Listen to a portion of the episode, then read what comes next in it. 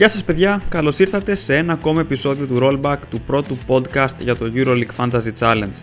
Είμαι ο Γιάννης Μασοκώστας, μπορείτε να με βρείτε σε Facebook, Twitter και Instagram στο Fantasy Sports Greek. Ηχογραφώ το μεσημέρι της Δευτέρας, η 30η αγωνιστική του EuroLeague Fantasy ανήκει στο παρελθόν και βαίνουμε ολοταχώς για την τελευταία διαβολοβδομάδα της σεζόν. Βέβαια, οι περισσότερες ομάδες έχουν παραπάνω από 4 παιχνίδια να δώσουν και θα έχουν περαιτέρω διπλές εβδομάδες, Ωστόσο, όσον αφορά το EuroLeague Fantasy, θα είναι η τελευταία φορά που στη regular season θα έχουμε δύο deadlines σε 3 ημέρες. Η 31η αγωνιστική ξεκινάει την 3η 22 Μαρτίου στις 7.30 το απόγευμα ώρα Ελλάδας με το μεγάλο derby ανάμεσα στην Αναντόλου Έφες και τη Real Madrid αγώνας που θα παίξει πολύ μεγάλο ρόλο στην υπόθεση της οκτάδας. Το καλό είναι ότι η 31η αγωνιστική περιλαμβάνει δύο παραπάνω παιχνίδια συγκριτικά με την προηγούμενη καθώς η μόνη ομάδα χωρίς αγωνιστικές υποχρεώσεις θα είναι ο Ερυθρός Αστέρας, μιας και κανονικά θα είχαμε ρωσικό εμφύλιο ανάμεσα στη Zenit και την Unix Kazan. Η πρώτη ημέρα λοιπόν θα έχει 4 αγώνες, έναν παραπάνω από τη δεύτερη, ενώ το deadline για την Τετάρτη είναι στις 8 το βράδυ Ελλάδας, λίγο πριν την έναρξη του παιχνιδιού της Ζάλγκυρης Κάουνας με τη Βιλερμπάν. Δίχως καιρό για χάσιμο ακολουθεί η 32η αγωνιστική που ξεκινάει την 5η 24 Μαρτίου. Αυτή η αγωνιστική περιλαμβάνει δυστυχώς 6 αγώνες, με το deadline για την πρώτη μέρα να είναι στις 7.30 το απόγευμα ώρα Ελλάδας, με την Αναντόλου Έφες να υποδέχεται την Αρμάνι Μιλάνο σε ένα ακόμα κρίσιμο παιχνίδι. Μόλις δύο παιχνίδια θα έχουμε την πρώτη μέρα, καθώς είναι επίσης προγραμματισμένο το Maccabi Tel Aviv Real Madrid. Περισσότερες επιλογές στο δεύτερο μισό που ξεκινάει την Παρασκευή 25 Μαρτίου στις 8 το βράδυ ώρα Ελλάδας με τη Μονακό να υποδέχεται την Μπασκόνια. Και στις δύο αγωνιστικές λοιπόν τα deadlines είναι στις 7.30 για την πρώτη μέρα και στις 8 για τη δεύτερη. Βεβαιωθείτε σε κάθε περίπτωση ότι θα βάλετε κάποια ειδοποίηση ώστε να προλάβετε να επιβεβαιώσετε τις ομάδες σας και να μην βρεθείτε προ δυσάρεστων εκπλήξεων. Όπως πάντα σε αυτό το επεισόδιο θα ξεκινήσω από τα highlights της 30η αγωνιστικής, μετά θα κάνω μια γρήγορη ανασκόπησή της για την ομάδα μου, θα απαντήσω στις ερωτήσεις από τα social media, θα προκρίνω τις καλύτερες επιλογές αρχηγών και προπονητή και τέλος θα παρουσιάσω το πλάνο μου για την 31η αγωνιστική, η οποία είναι και η πρώτη της διπλής εβδομάδας.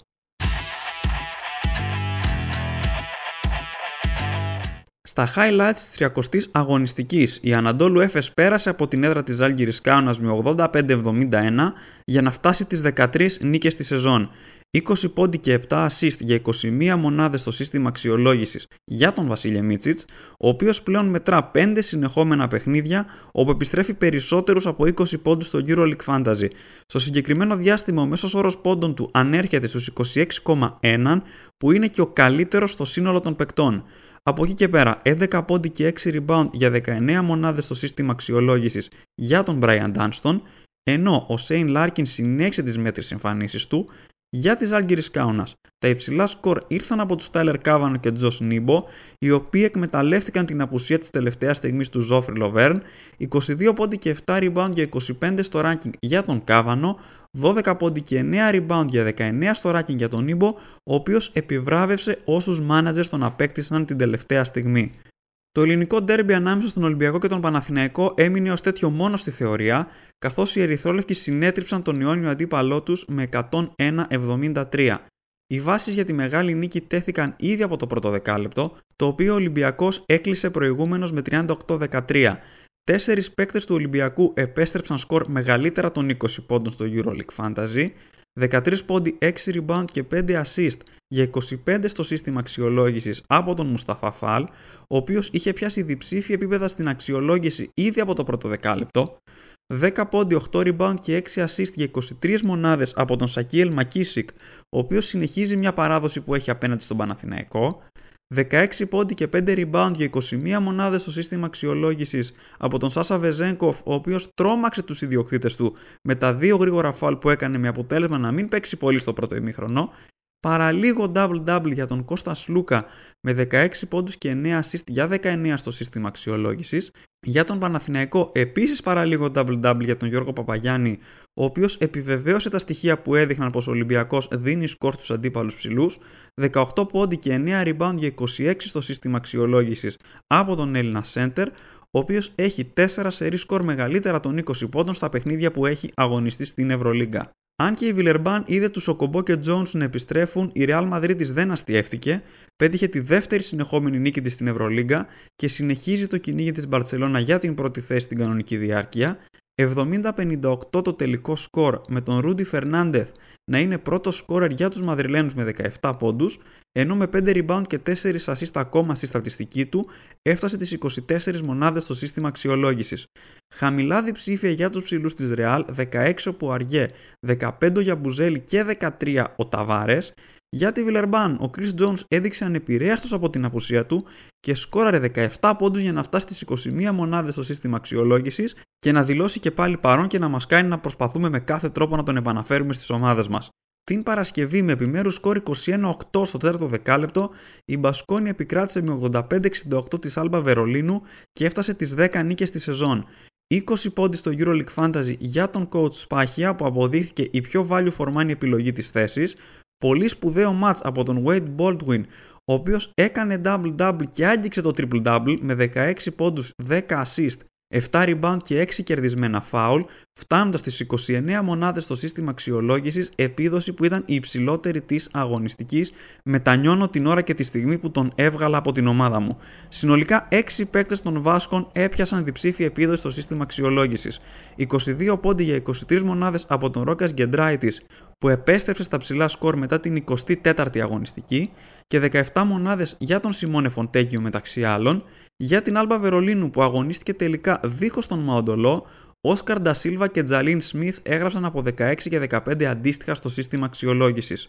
Τέλος, η Μπαρσελόνα διατηρήθηκε στην πρώτη θέση της κατάταξης μετά τη νίκη της με 82-70 επί του Ερυθρού Αστέρα, 19 πόντι και 4 rebound για 20 μονάδες στο σύστημα αξιολόγησης από τον Νικόλα Μύρωτιτς, ο οποίος διατηρήθηκε για δεύτερη συνεχόμενη αγωνιστική σε επίπεδα μεγαλύτερα των 20 πόντων, 12 πόντι και 6 rebound για επίσης 20 μονάδες από τον Brandon Davis, ενώ για τον Ερυθρό Αστέρα ο Ognian Dobridge έφτασε τις 16 μονάδες τελειώνοντας τον αγώνα με 17 πόντους. Πώς πήγε η 30η αγωνιστική για εμένα, αρκετά καλά από άποψη σκορ, όμως αποδείχθηκε ότι ο μέσος όρος πόντων της ήταν αρκετά υψηλός και έτσι δεν μπόρεσα να ανέβω πολύ στη γενική κατάταξη. Σημαντικό ρόλο σε αυτό έπαιξε το 20 του Σπάκια και το 30 του Baldwin, οι οποίοι ξεπέρασαν αθρηστικά τις μονάδες του Μπαρτζόκα και του Λεκάβιτσιους, αυτή η τράμπα θα μπορούσε να έχει λειτουργήσει διαφορετικά. Οι δύο της Μπασκόνια δεν βρίσκονταν στην ομάδα και με πλήγωσαν αρκετά. 174,08 η τελική πόντι της αγωνιστικής, οι οποίοι με ανέβασαν στη θέση 1003 της γενικής κατάταξης, μόλις 0,16 πόντους μακριά από το top 1000. Για πρώτη φορά στη σεζόν είμαι πραγματικά σε απόσταση αναπνοής και είδαμε πάρα πολύ μεγάλη απογοήτευση το πρωί του Σαββάτου την τελική κατάταξη της αγωνιστικής. Περίμενα ότι έτσι όπως κύλησαν τα πράγματα την Πέμπτη και παρά την απουσία του Baldwin και του Σπάχια θα κατάφερα να μπω στο top 1000 ήδη από την 30η αγωνιστική.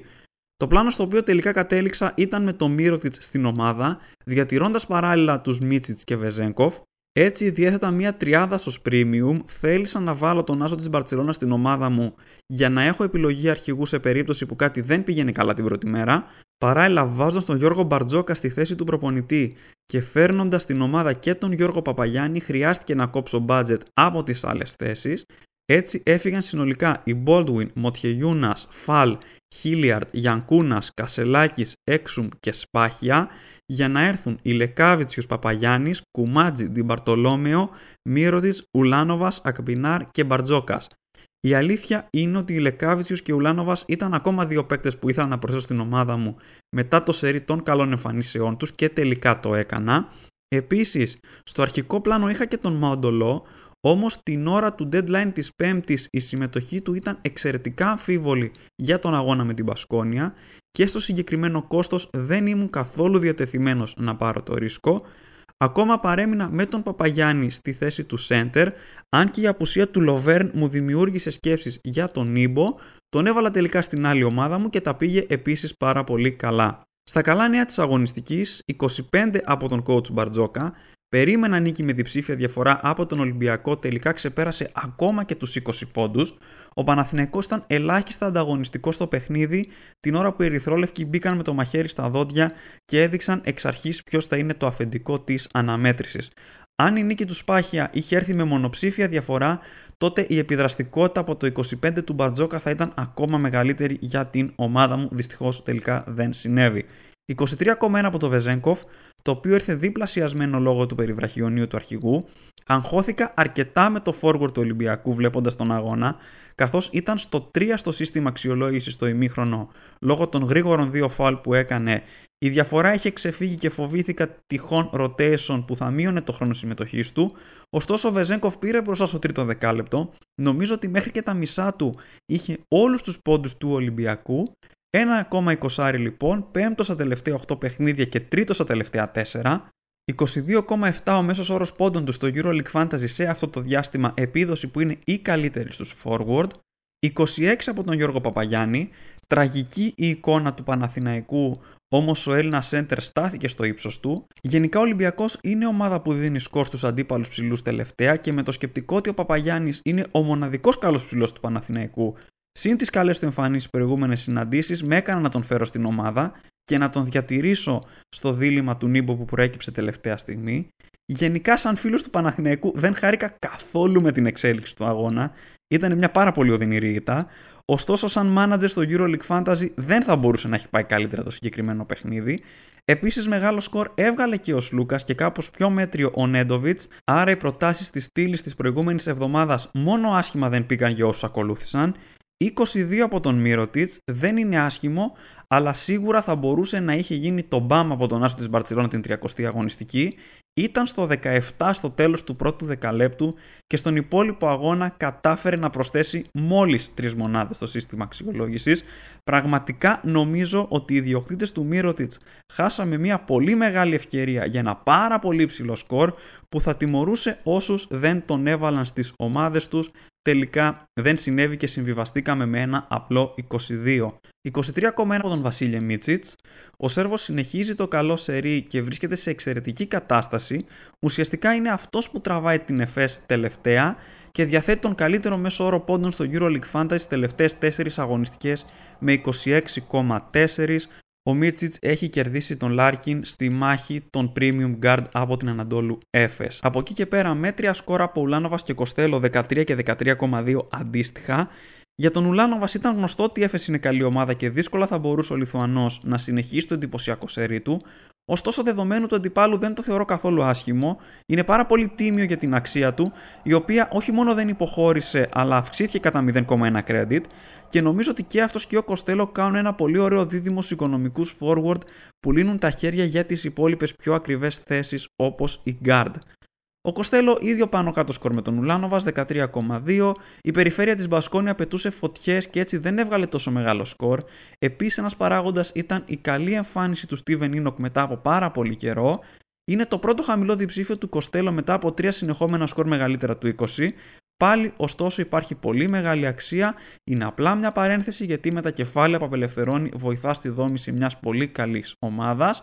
Δηλαδή, η τριάδα Κοστέλο, Ουλάνοβας και Βεζέγκοφ μόνο άσχημη δεν είναι στη θεωρία. Στα κακά μαντάτα της αγωνιστικής για την ομάδα μου, άσος ο Λεκάβιτσιους είναι η δεύτερη φορά στη σεζόν που την πατάω με τον Λιθουανό και ενώ τον φέρνω υπό καλέ προποθέσει στο τέλος με διαψεύδει πανηγυρικά, Πάλι καλά που δεν έβγαλε αρνητικό γιατί ήταν στο μείον για πολύ μεγάλο διάστημα της αναμέτρησης. Ο Λιθουανός τελείωσε τον αγώνα με 5 πόντους έχοντας 1 στα 7 εντός παιδιάς, 4 assist αλλά 3 φάουλ σε 24 λεπτά συμμετοχής. Τουλάχιστον το παιχνίδι της Άλγηρης ήταν την πρώτη μέρα και μπόρεσα να τον περάσω στον πάγκο και να αποφύγω την πολύ μεγαλύτερη καταστροφή. Αυτό ήταν το μόνο άσχημο της αγωνιστικής. Στον πάγκο 3 από τον Κουμάτζη, εξαιρετικά τίμιο, ενώ ο Ακπινάρ και την Παρτολόμιο είχαν εγγυημένα σκορ, 1 και 1,08 αντίστοιχα, με τα κεφάλαια που απέμεναν μετά τη μεγάλη επένδυση που έκανα σε Μύρωτη της Παπαγιάννη και Μπαρτζόκα, ήταν μονόδρομος να κόψω μπάτζετ από κάπου. Και γενικά από τη στιγμή που υπάρχουν οι αναβολές και έχουμε κάποια εγγυημένα σκορ, προτιμώ να πάρω ένα χαμηλό αλλά εγγυημένο σκορ παρά να ρισκάρω το αρνητικό. Περνάμε τώρα στη λίστα scouting εδώ που έχουν προσθεθεί όλοι οι παίκτες που αποχώρησαν την προηγούμενη αγωνιστική και συγκεκριμένα η Dante Exum, Wade Baldwin, Darren Hilliard, Donatas Μοτιεγιούνας, Μουσταφά Φαλ, Λεωνίδας Κασελάκης και Παούλιους Γιανκούνας. Επίσης έχω προσθέσει αυτή την εβδομάδα τον Μπράνκο Λάζιτς Καθώς ο Ερυθρός Αστέρας δεν θα έχει παιχνίδι την 31η αγωνιστική, η αναμέτρησή του έχει αναβληθεί και ο Σέρβος στα 4 credits έχει εγγυημένο 2,18. Αν χρειαστεί να κάνω ανταλλαγή για τέταρτο guard, τότε ο Λάζιτς θα είναι η πρώτη μου προτίμηση. Αντίθετα, έχω αφαιρέσει αρκετούς παίκτες από τη λίστα scouting μετά την προηγούμενη αγωνιστική. Έχω αφαιρέσει τον Λουκ Σίγμα από την Άλμπα Βερολίνου, ο οποίος δεν παίζει πολύ καλά τελευταία. Το κερασάκι στην τούρτα ήταν το αρνητικό σκορ που έβγαλε με την Μπασκόνια και αυτή τη στιγμή υπάρχουν πολύ καλύτερες περιπτώσεις στους forward για να ασχοληθώ με τον Αμερικανό της Άλμπα Βερολίνου. Έχω αφαιρέσει επίσης τον Πολ Λακόμπ από τη Βιλερμπάν, καθώς Jones και ο Κομπό επέστρεψαν και ο Jones είναι στα πλάνα μου για αυτή την αγωνιστική.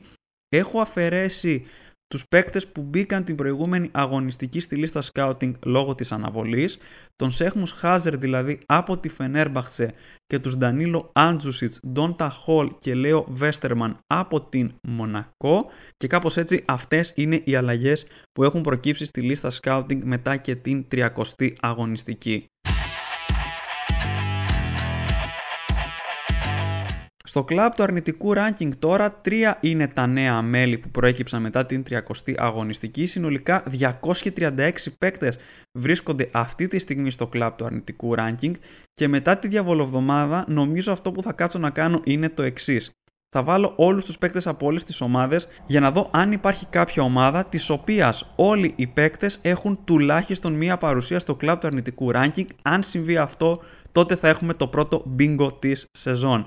Στα νέα μέλη στο κλαμπ, ο Ρεγκιμάντας Μινιώτας της Άλγηρης Κάουνας, μείον ένα από τον Λιθουανό στην αναμέτρηση με την Αναντόλου Έφες, είχε ένα λάθος σε κάτι περισσότερο από 1,5 λεπτό συμμετοχής. Νέο μέλος επίσης ο Λουκ Σίγμα, του οποίου η σεζόν δεν είναι καθόλου καλή μέχρι στιγμής, πλην ορισμένων εκλάμψεων ο Αμερικανός της Άλμπα δεν έχει καταφέρει να μας απασχολήσει φέτος, παρά το γεγονός ότι η ομάδα το τελευταίο διάστημα είναι πάρα πολύ ανεβασμένη. Στο παιχνίδι με την Πασκόνη ο Σίγμα έγραψε μείον 4, έχοντας 2 πόντους και αυτοί αποβολές, με 0 στα 8 εντός παιδιάς και 4 λάθη σε 19 λεπτά συμμετοχής, ενώ από τη συγκεκριμένη αναμέτρηση προέκυψε και το τρίτο μέλος στο κλαμπ του αρνητικού ranking για αυτή την αγωνιστική. Αυτός είναι ο Άλεκ Πίτερς της Μπασκόνια, μείον 3 από τον Αμερικανό, έχοντας 3 πόντους με 1 στα 8 εντός παιδιάς σε 13 λεπτά συμμετοχής. Καλώς ήρθατε όλοι σας στο κλαμπ.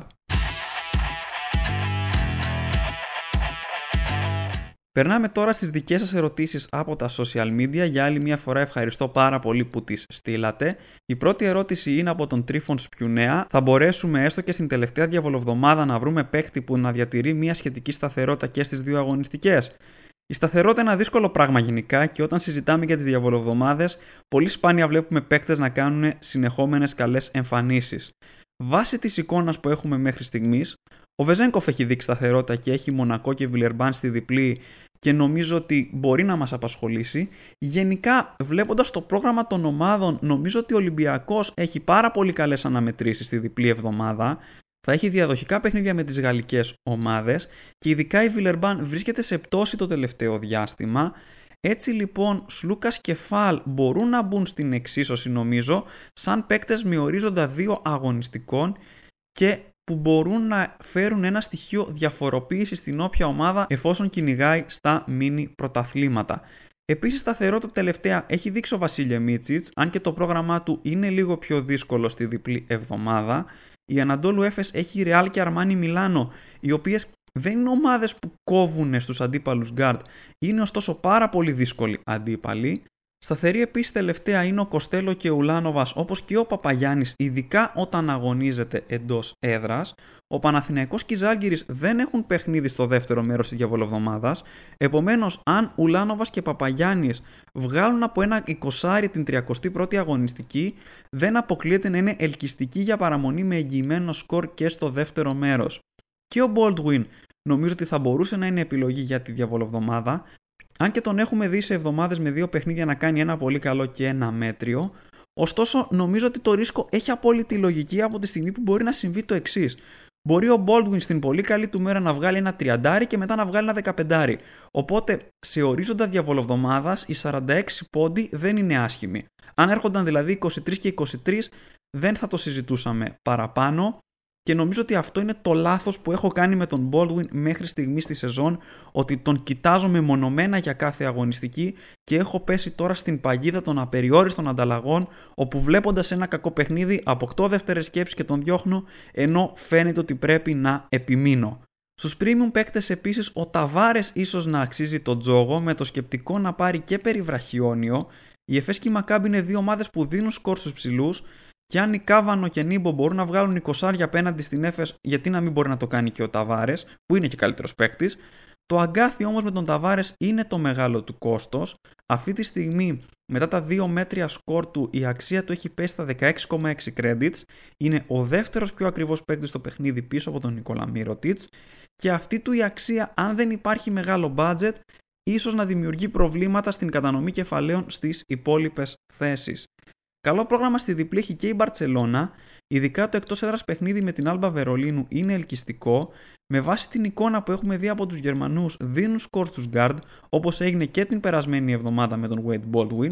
Το κακό όμως με την Μπαρσελόνα είναι ότι δύσκολα μπορεί κανείς να μαντέψει ποιος θα βγάλει το σκορ και αυτό είναι συνδυασμός πολλών παραγόντων οι οποίοι είναι αστάθμητοι, όπως το αν θα ξεφύγει η διαφορά γρήγορα, τι εικόνα θα έχει ο Μύρο κτλ.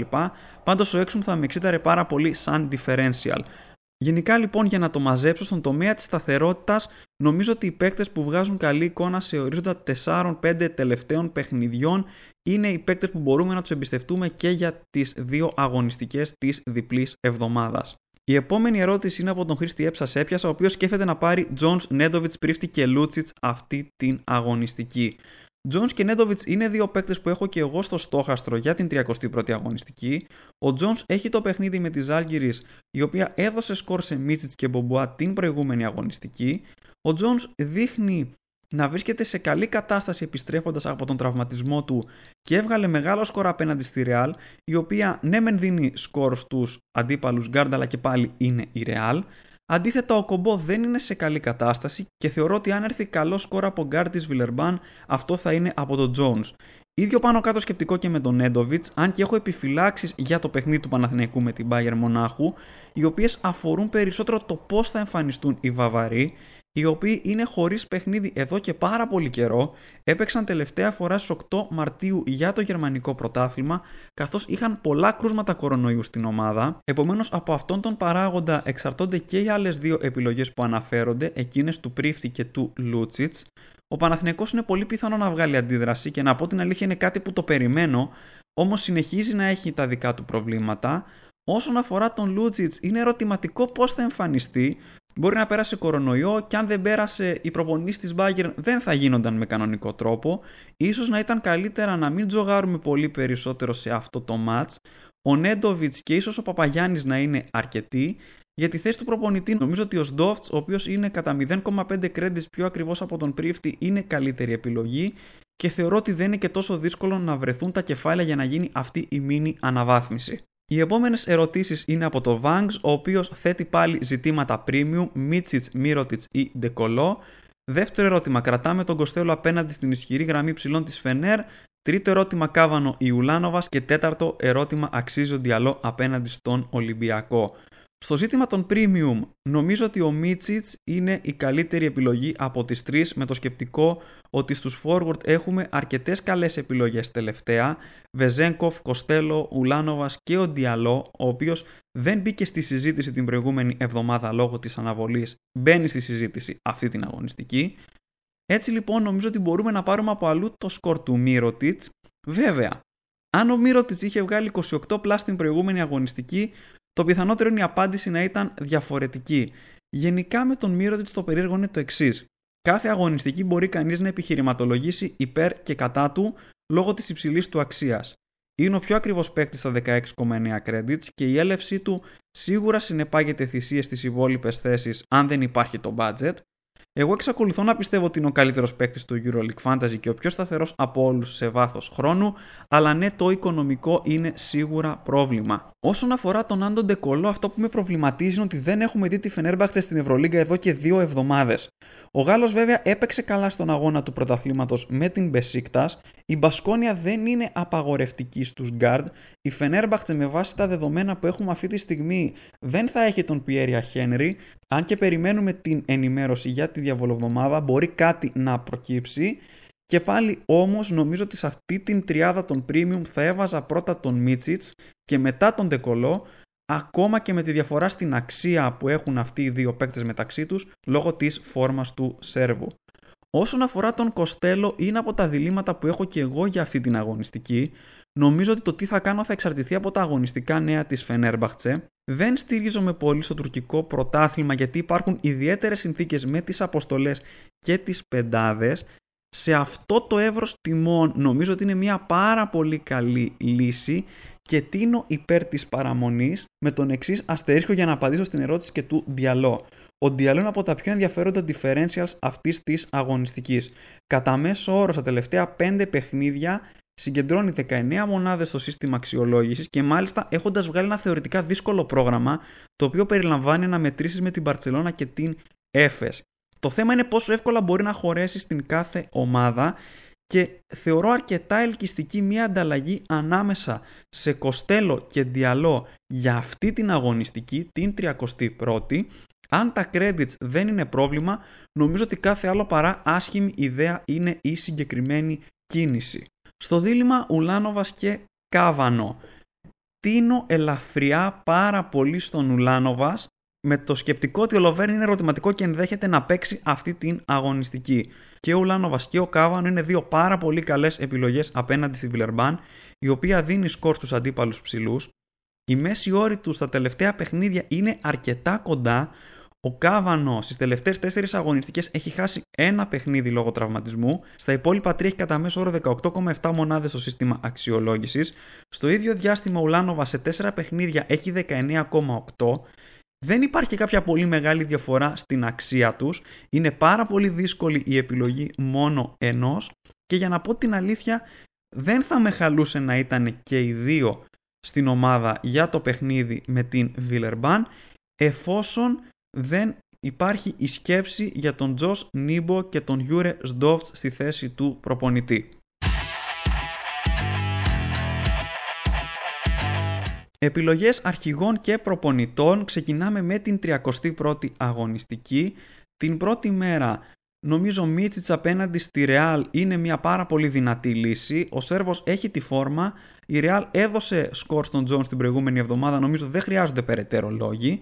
Από εκεί και πέρα υπάρχουν ο Μίροτιτς απέναντι στην Άλμπα Βερολίνου και ο Παπαγιάννης απέναντι στην Μπάγερν Μονάχου. Αλλά νομίζω ότι αν είχα να διαλέξω θα έδινα το περιβραχιόνιο στον Μίτσιτς. Στις differential επιλογές μου αρέσει ο Wilbekin απέναντι στην Αρμάνι Μιλάνο η οποία τελευταία δίνει σκορ στους αντίπαλους guard όπως και ο Σέιν Λάρκιν που θα πάει ο Αμερικανός θα κάνει κάποιο καλό παιχνίδι και μου αρέσει και ο Λάρκιν με το εξής σκεπτικό για όσους κυνηγάνε σε μίνι πρωταθλήματα κλπ.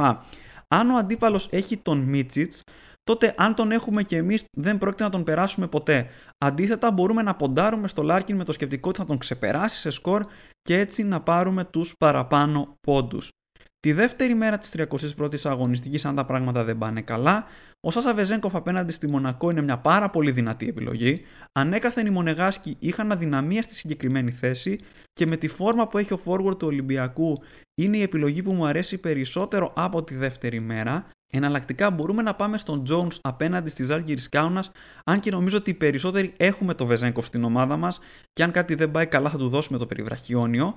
Τώρα, αν θέλουμε να ρισκάρουμε ο Mike James απέναντι στον Ολυμπιακό είναι μια πάρα πολύ ενδιαφέρουσα επιλογή. Τα μεγάλα μάτς είναι για τους μεγάλους παίκτες.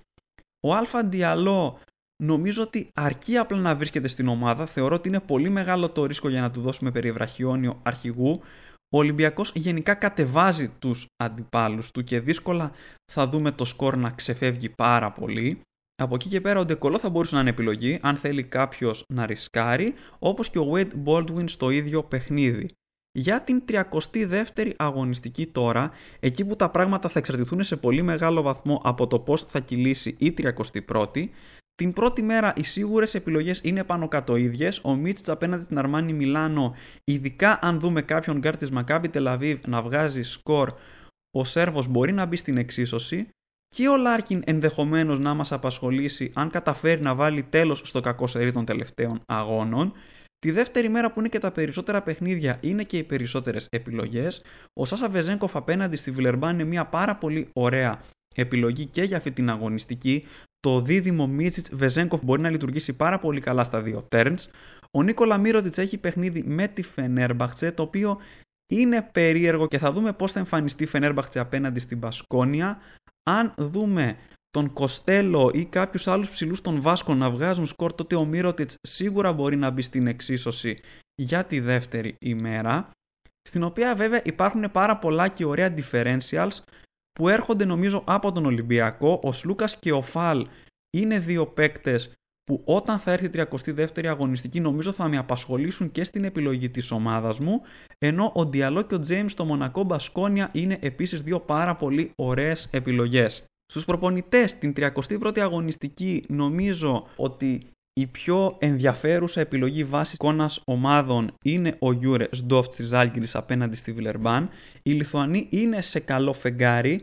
Εκτιμώ ότι θα κερδίσουν τη Βιλερμπάν εύκολα ή δύσκολα.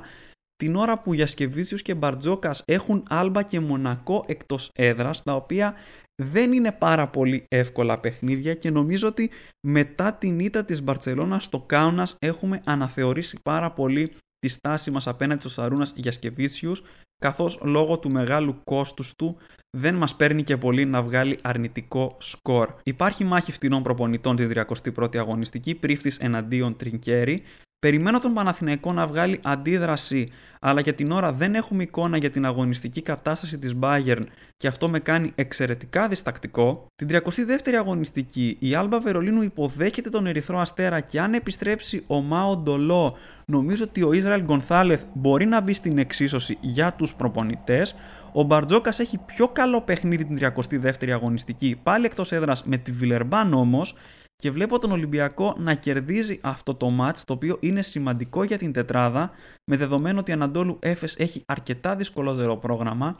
Επίσης, εκτιμώ ότι οι Ερυθροί θα κοιτάξουν να αποφύγουν τους πρωταθλητές Ευρώπης στα playoffs και θα κυνηγήσουν όσο περισσότερο δεν πάει την τρίτη θέση για να έχουν έναν πιο ευνοϊκό αντίπαλο και να έχουν συνεπώς καλύτερες πιθανότητες για συμμετοχή στο Final Four. Υπάρχει ένα ακόμα παιχνίδι φθηνών προπονητών, εκ των οποίων ο ένας θα δώσει σκορ. Ο Μπράντοβιτς Σπάχια στο Μονακό Μπασκόνια, το οποίο νομίζω ότι η όποια επιλογή γίνει θα εξαρτηθεί σε πάρα πολύ μεγάλο βαθμό από το πώς θα πάει το πρώτο μέρος της διπλής εβδομάδας. Τι πλάνο έχω για αυτή την αγωνιστική, απεριόριστες ανταλλαγές και πάλι, πολλά τα σενάρια. Θα περιμένω τα αγωνιστικά νέα για να δω πώς θα προχωρήσω. Για την ώρα σκέφτομαι να βγάλω τον Μύρο Τίτς και να κατανείμω τα κεφάλαια στις άλλες θέσεις. Παίζει πάρα πολύ δυνατά η επαναφορά των Baldwin και John στους Guard και το σίγουρο είναι ότι η πώληση του Μύρωτιτς θα διευκολύνει αυτή την αναβάθμιση. Στον προπονητή αυτή τη στιγμή στη συγκεκριμένη θέση βρίσκεται ο Γιούρες Ντόφτς γιατί μου φαίνεται ότι έχει πάρα πολύ καλή σχέση αξίας και πιθανής επιστροφής. Σε αυτό το σημείο όμως είναι που διαφοροποιούνται τα δύο πλάνα που έχω στο μυαλό μου. Στην πρώτη περίπτωση μπορώ να αναβαθμίσω τον Κουμάτζι να πορευτώ δηλαδή με σχήμα με δύο center και να φέρω τον Τζος Νίμπο δίπλα στον Γιώργο Παπαγιάννη, ειδικά σε περίπτωση που ο Ζόφρι Λοβέρν δεν αγωνιστεί. Για να γίνει αυτή η κίνηση θα χρειαστεί μια υποβάθμιση του τέταρτου forward. Εναλλακτικά, το δεύτερο πλάνο είναι να κρατήσω τον Κουμάτζι, στην τρίτη θέση της Ζάλγκυρης να φέρω τον Τάιλερ Κάβανο και με τα υπόλοιπα κεφάλαια να αναβαθμίσω τον Κοστέλο σε Διαλό Μίτσιτς, Βεζέγκοφ, Παπαγιάννης και Ουλάνοβας είναι ασφαλείς αυτή την αγωνιστική. Στη θέση του τέταρτου guard θα φέρω τον Μπράνκο Λάζιτς, ο οποίος έχει εγγυημένο σκορ θετικό. Ένας πόντος, ένας πόντος δεν είναι καθόλου άσχημα γιατί να ρισκάρω με κάποιο αρνητικό σκορ. Κάπως έτσι σκέφτομαι τα πράγματα για την ώρα. Φυσικά αν προκύψει κάτι από τα αγωνιστικά νέα το πλάνο μπορεί να αλλάξει μέχρι και την τελευταία στιγμή. Για το δεύτερο μέρος δεν έχω ακόμα κάτι συγκεκριμένο στο μυαλό μου και πολλά θα εξαρτηθούν από την εικόνα της 31ης αγωνιστικής. Για παράδειγμα, τι θα κάνουν Παπαγιάννης και οι παίκτες της Άλγηρης για να δω αν με συμφέρει να τους κρατήσω και στην 32η αγωνιστική που θα επιστρέψουν μέσω όρους. Αν όχι, δεν αποκλείεται να ασχοληθώ με τον Μουσταφά Φαλ, τον Κώστα Σλούκα, τον Αλφα Διαλό αν δεν τον έχω φέρει ήδη στην ομάδα μου, συν ό,τι άλλο μπορεί φυσικά να προκύψει.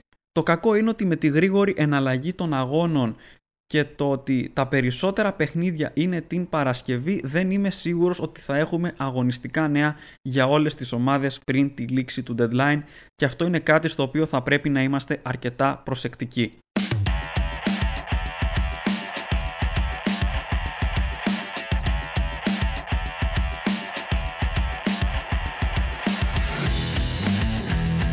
Αυτό ήταν λοιπόν το επεισόδιο. Ευχαριστώ που αφιερώσατε χρόνο για να το ακούσετε. Ελπίζω να σας άρεσε.